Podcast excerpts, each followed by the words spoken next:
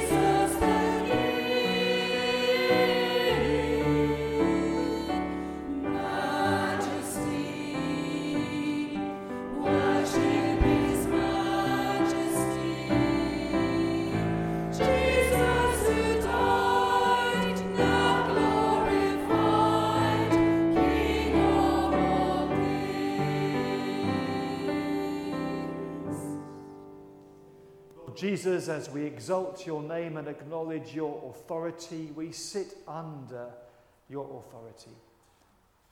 As we hear your word, we acknowledge your lordship.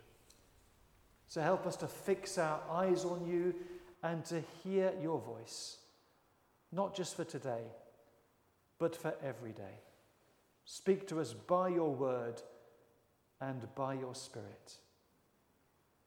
We ask it in your name, Lord Jesus Christ. Amen. Do please be seated. And we listen to Jesus' words that he spoke in the Sermon on the Mount. Matthew chapter 5, verses 3 to 13. Blessed are the poor in spirit, for theirs is the kingdom of heaven. Blessed are those who mourn for they will be comforted. Blessed are the meek, for they will inherit the earth. Blessed are those who hunger and thirst for righteousness, for they will be filled. Blessed are the merciful, for they will be shown mercy.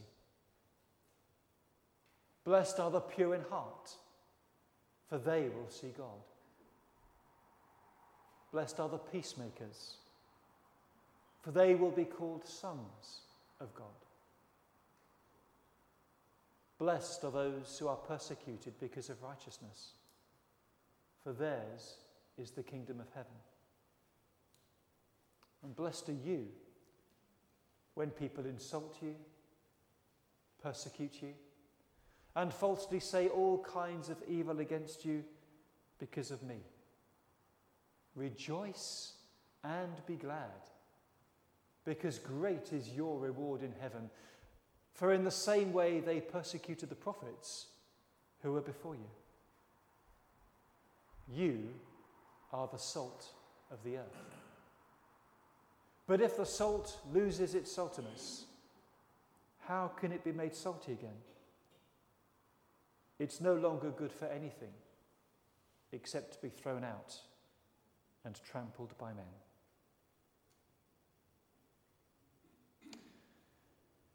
Lord, we've heard your word, but we confess we've not always listened to it attentively. We have closed our eyes against you. We have closed our ears to you. We have shut our minds against your truth. We've heard only what we wanted to hear and done only what we felt like doing. Lord, we confess our half heartedness, our waywardness, our reluctance to live as your people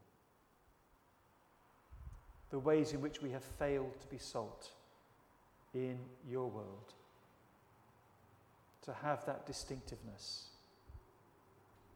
that holiness, that grace, that obedience. But thank you, Lord, that despite our lovelessness, you continue to love us so plant your love deep within our hearts and enable us to live out of that love, to live our lives for you. We ask this in Jesus' name. Amen. So we sing Love Divine, all loves excelling.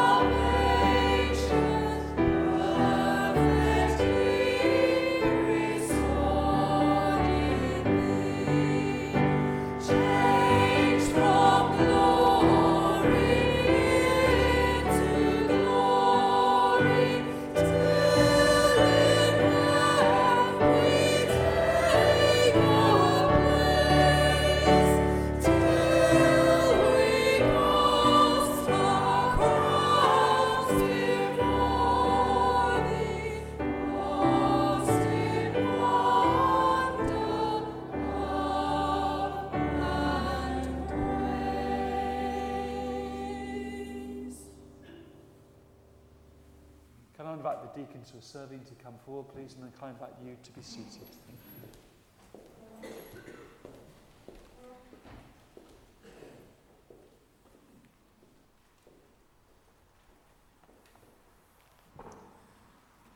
There is a sense in which the essence of sin is disordered love. We are called, we are invited, we are challenged to love the Lord our God with all our heart, soul, mind, and strength. But what is it that you love instead of Him? If we love God, we are naturally inclined to follow His will. When we love other things instead, when we prioritize other things, that is where sin creeps in. But in his first letter, John says, This is love. Not that we loved God, but that he loved us and sent his Son as an atoning sacrifice for our sins. God's love comes first. However much your love fails, God's love is there for you. And our love is but an answering response to His. God has shown His love by giving His Son for us, giving His love to us. And this is the place where God meets with us in love. And if you look at your heart and, and see that there's not the love there that there should be, ask God to fill you afresh with his love. As we receive the bread and the wine, we receive Christ. And as we receive Christ, we receive his love. And as we receive his love, just ask God to to retune your life, your priorities, your heart, to bring you back into the right place with Him. So let's pray.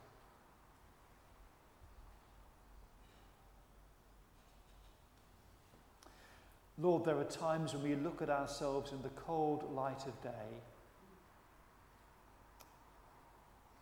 and we, we don't like the way we live. We measure ourselves against the standard of your love and see how far we fall short. Yet thank you that it is against the standard of your love that we can measure ourselves. Your love that covers a multitude of sins. Your love that accepts and welcomes us despite our failings. Your love that has reached out to us in your Son to rescue us and take hold of us and to bring us home. So, however far we've wandered from you, however we're distant we've, we've grown from you, thank you that you welcome us in Jesus' name to this table. And we can come not because we're righteous, not because we're good, but because we have failed. And here we find the love and the grace and the forgiveness and the acceptance that we need. So thank you, Lord, for giving your Son to us and for us to be our Saviour and our Lord. Amen. So we recall how the Lord Jesus Christ, on the night in which he was betrayed, took bread and broke it and gave it to those who were with him and said, Take, eat. This is my body, given for you. And after they'd eaten, he took the cup and said, This cup is the new covenant in my blood, poured out for you. And as often as we eat this bread and drink this cup, we proclaim the Lord's death until he comes. The body of Christ given for you, the blood of Christ shed for you. And as we eat and drink, this is where faith becomes personal. Not Christ dying in some abstract sense, but we can say, Thank you, Lord, for dying for me.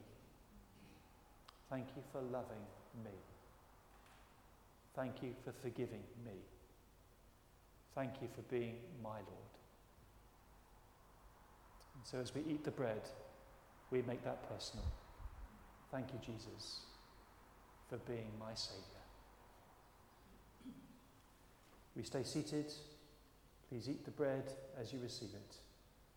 This is the body of Christ given for you.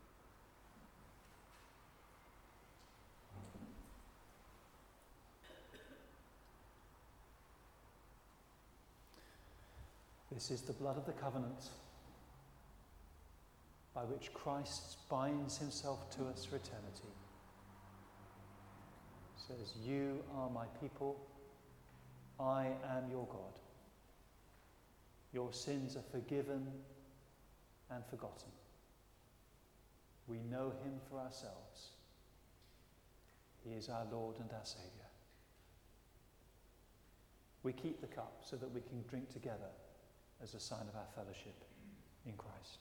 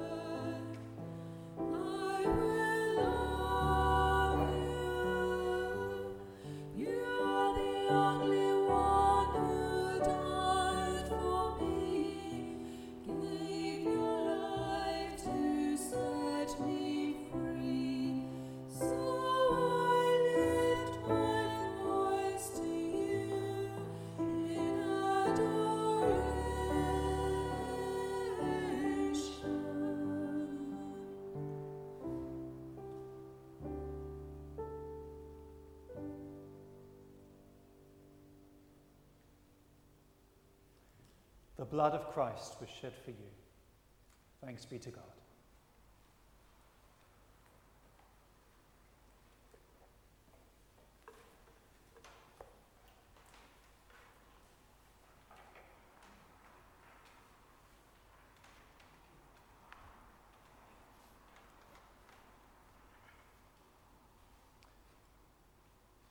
The cup of blessing which we bless, is it not a sharing together in the blood of Christ? The bread which we break, is it not a sharing together in the body of Christ? So we who are many are one body because we all share in the one bread. In the moment, you might like to pray for members of the fellowship who are in need of God's grace today. You might like to mention their name out loud. You might like to pray quietly for them, but let's surround those in need with our prayers in a few moments of quiet. Feel free to mention their names out loud if it's appropriate to do so.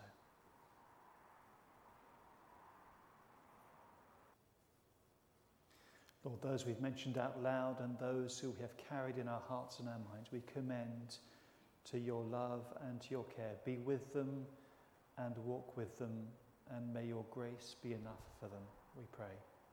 In Jesus' name, amen. Can I invite you to stand and we'll sing together? Come and see. Come and see the King of Love.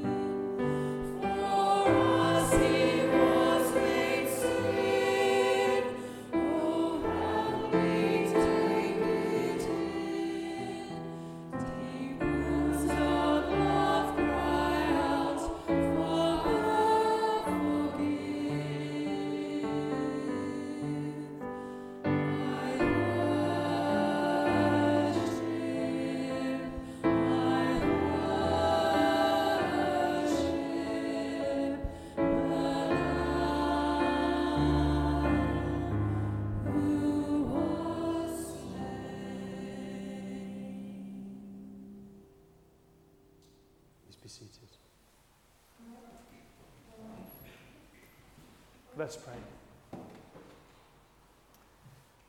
Lord Jesus Christ, you are the King of love. We pray this morning for the victims of violence and injustice.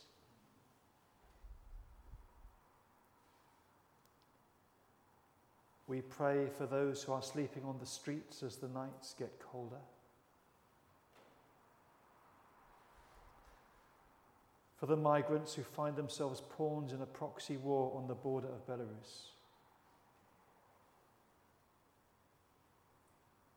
For children who are victims of war and of abuse. Protect them, we pray. Be their shelter and comfort. May they find people who open their hearts to them. Give them peace. We pray for your kingdom of generous self giving. Lord, you came not to be served, but to serve. So we pray for our political leaders. We thank you for those who faithfully serve their constituents and pray for your protection for them as they do so. And in the light of the ongoing controversy over standards in public life, we pray that decisions would be taken that defend democracy and shape Parliament in good ways. And if we see our leaders failing because of self serving desire for status or power, help us to be faithful in praying for them. And may we live as you taught, placing the needs of others above our own. Working for a world where status is unimportant and the least and the last are put first. Lord, bring your upside down kingdom into our lives.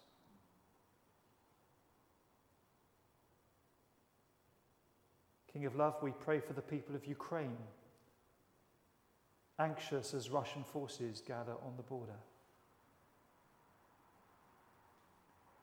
For people whose lives are in danger because of floods and landslides with climate change.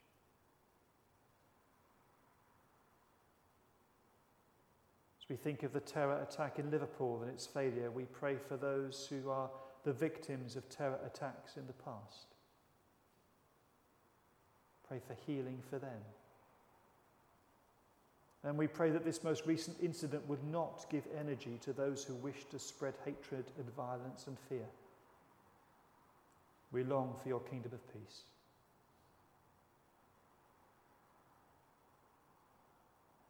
And King of Love, we pray that you would come alongside all those who feel alone or in despair, that you'd be present in their suffering. For those struggling with their mental health, that they would find support from those around them, people with skill and tenderness and understanding, who will point them in direction towards wholeness again. For those who are sick, grieving, anxious, fearful. Show them your care and compassion and bring them into your kingdom of wholeness and rest, we pray. And for ourselves, with all the challenges we face, help us to keep our eyes fixed on you. Be with our friends and our families in all their needs and joys. Be with us as a church community that we would be known by your love, that we would welcome others as you have welcomed us. We long for your kingdom where we will all be at home. Help us to fix our eyes on it, to pray for it, and to work for it. We ask this, Lord Jesus, in your name. Amen.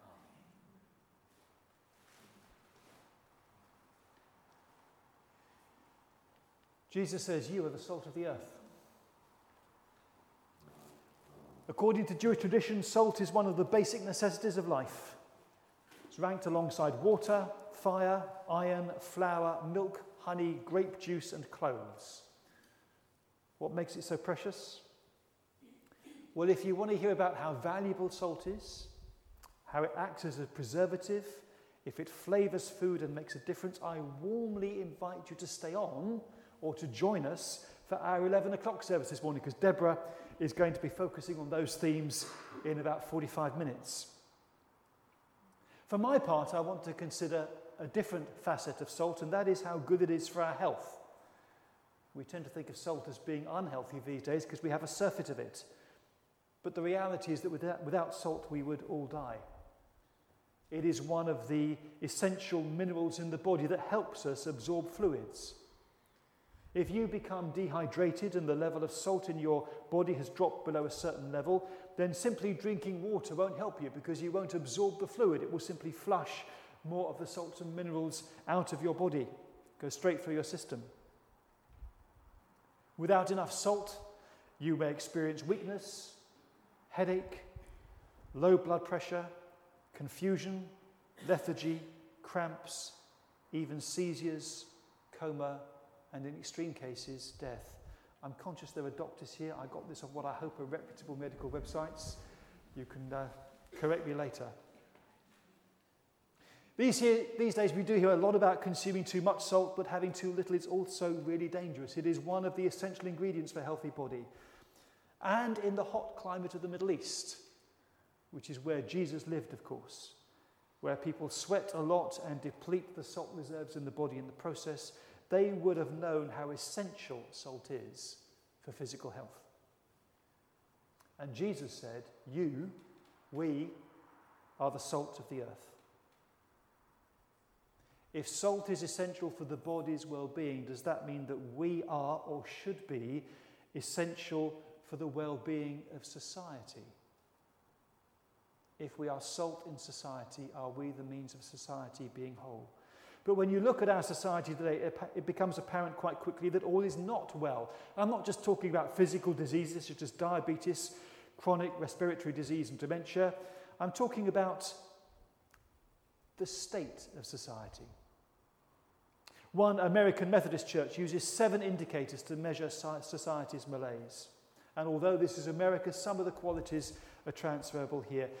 Firstly, morality has been privatized to the point where those in power feel free to set their own standards without being held accountable to anybody else. We all feel free to do much as we please.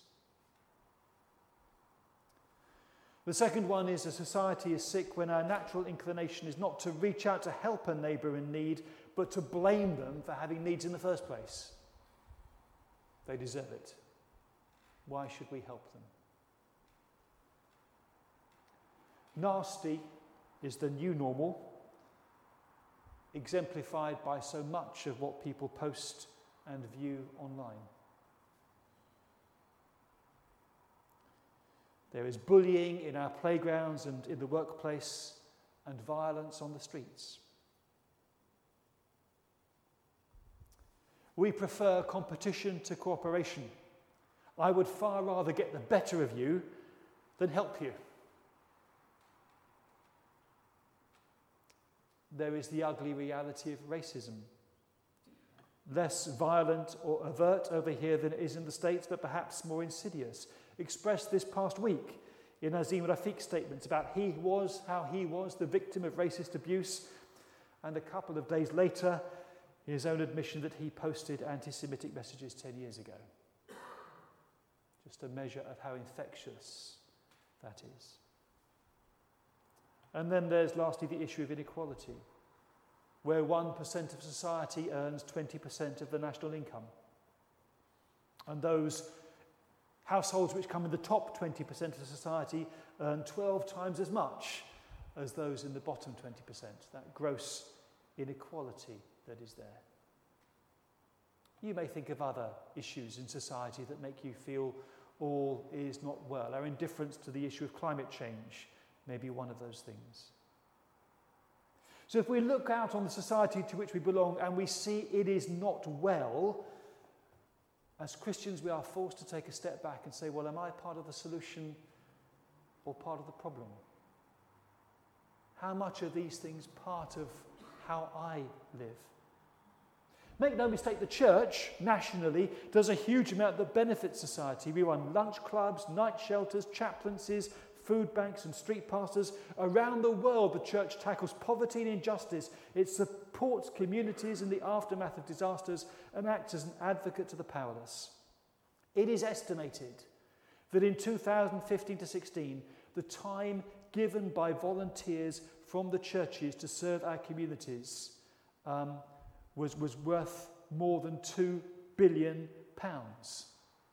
Vast amount of time given freely and willingly and generously. But despite all that, if society is sick and we are supposed to be the salt of the earth, why are we not keeping society well? Our reaction cannot be one of pointing the finger. We need to take a long, hard look at ourselves, who we are, and how we live.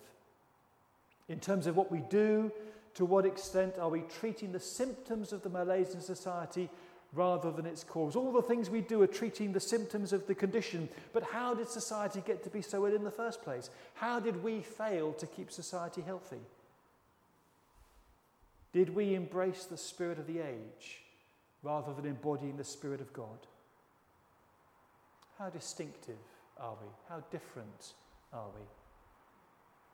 We need to consider the warning issued by Jiddu Krishnamurti. It is, he said, no measure of good health to be well adjusted to a profoundly sick society. How well adjusted are we to the society in which we live? How little persecution do we suffer because of our beliefs, because we fit in so well? Somewhere along the line, did we stop being salt? Is that why our society fails to absorb the values of the Spirit of God? Jesus says, You are the salt of the earth.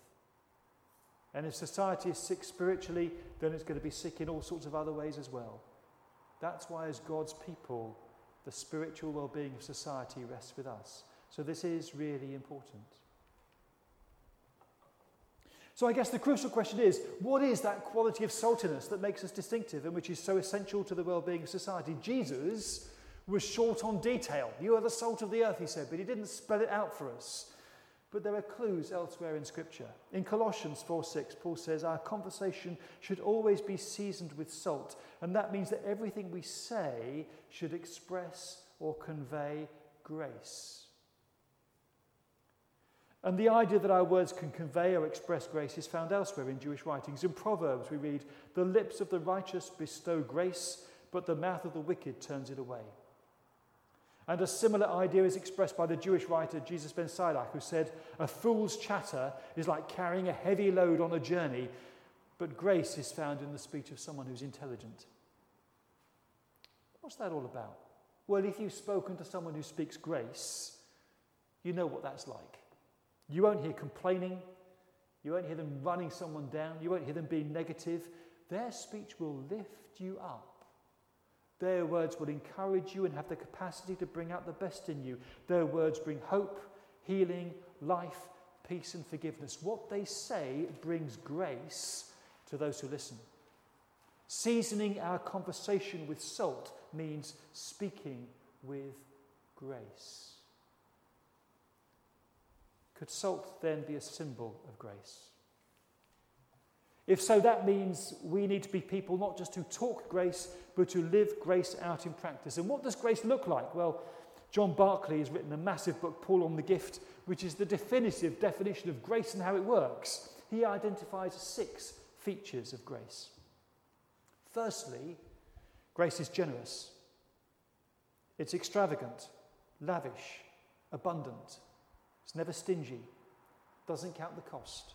It gives and gives freely. We're called to be generous people. And grace is, is sheer benevolence. It is just giving with no strings attached, no hidden agenda. It's not about what we can get out of it at the end. We give because we are people of grace. Generosity, sheer benevolence, should be the defining characteristic both of the gift, I give this to you freely, and of the giver. I'm the kind of person who gives freely and generously. Thirdly, grace takes the initiative, it makes the first move. Doesn't wait for somebody else to make the first move. I'll say sorry if you sorry, say sorry first, or I'll forgive you if you apologize. Grace starts the ball rolling, as God did with us in Jesus. When we were far off, God sent his Son to be our Saviour. And grace doesn't stop to work out whether the recipient is worthy or good enough to receive the gift. Grace gives to those who don't deserve it, as God did with us, sending his Son to us when we did not deserve it. And grace makes, grace makes a difference. There are no empty gestures here. People's lives are transformed when they receive and encounter grace. And grace gives without expecting anything back in return. There's no tit for tat, no trade of give and take. Grace just gives and gives and gives. Two things for me to say straight away a word of confession and a word of caution. The word of confession is I'm not very good at this. But John Barclay himself, these are the perfections of grace, he says. This is grace at its best, but it sets us a target to work towards. And the second is a word of caution. There are ruthless and unscrupulous people out there who will not hesitate to gain your trust to scam you out of thousands or hundreds of thousands of pounds. So let me make it clear I'm not inviting you to go and empty your bank account and give it to anyone who appears to be a good or worthy cause. But I do believe that God calls us to be people of grace. People who express and convey grace not just by what we say, but how we live. In all our interactions with others, God calls us to be people who are characterized by an open handed generosity, of giving, not taking, of lifting up, not putting down, of befriending, not avoiding, of loving and serving and helping of being salt in our society. Jesus put it simply, didn't he? Freely you've received, freely give. There is something deeply countercultural about living lives of grace. I suspect that when we look at society, there is so much there that is rooted in self centeredness. And grace actually is an effective antibiotic to fight that the antidote to self centeredness, which lies so much at the root of our society. Because ours is a consumerist culture, and it's all about me and my comfort and what I want and what I enjoy. Grace is different to that. Antibiotics weren't around in Jesus' day. So instead of saying, You are the antibiotic against selfishness, he said, You are the salt of the earth. You are the salt of the earth. So go in, and in all your dealings with other people, live as people of grace. That's our calling and our privilege. Let's stand and sing together, O church, arise and put your armour on.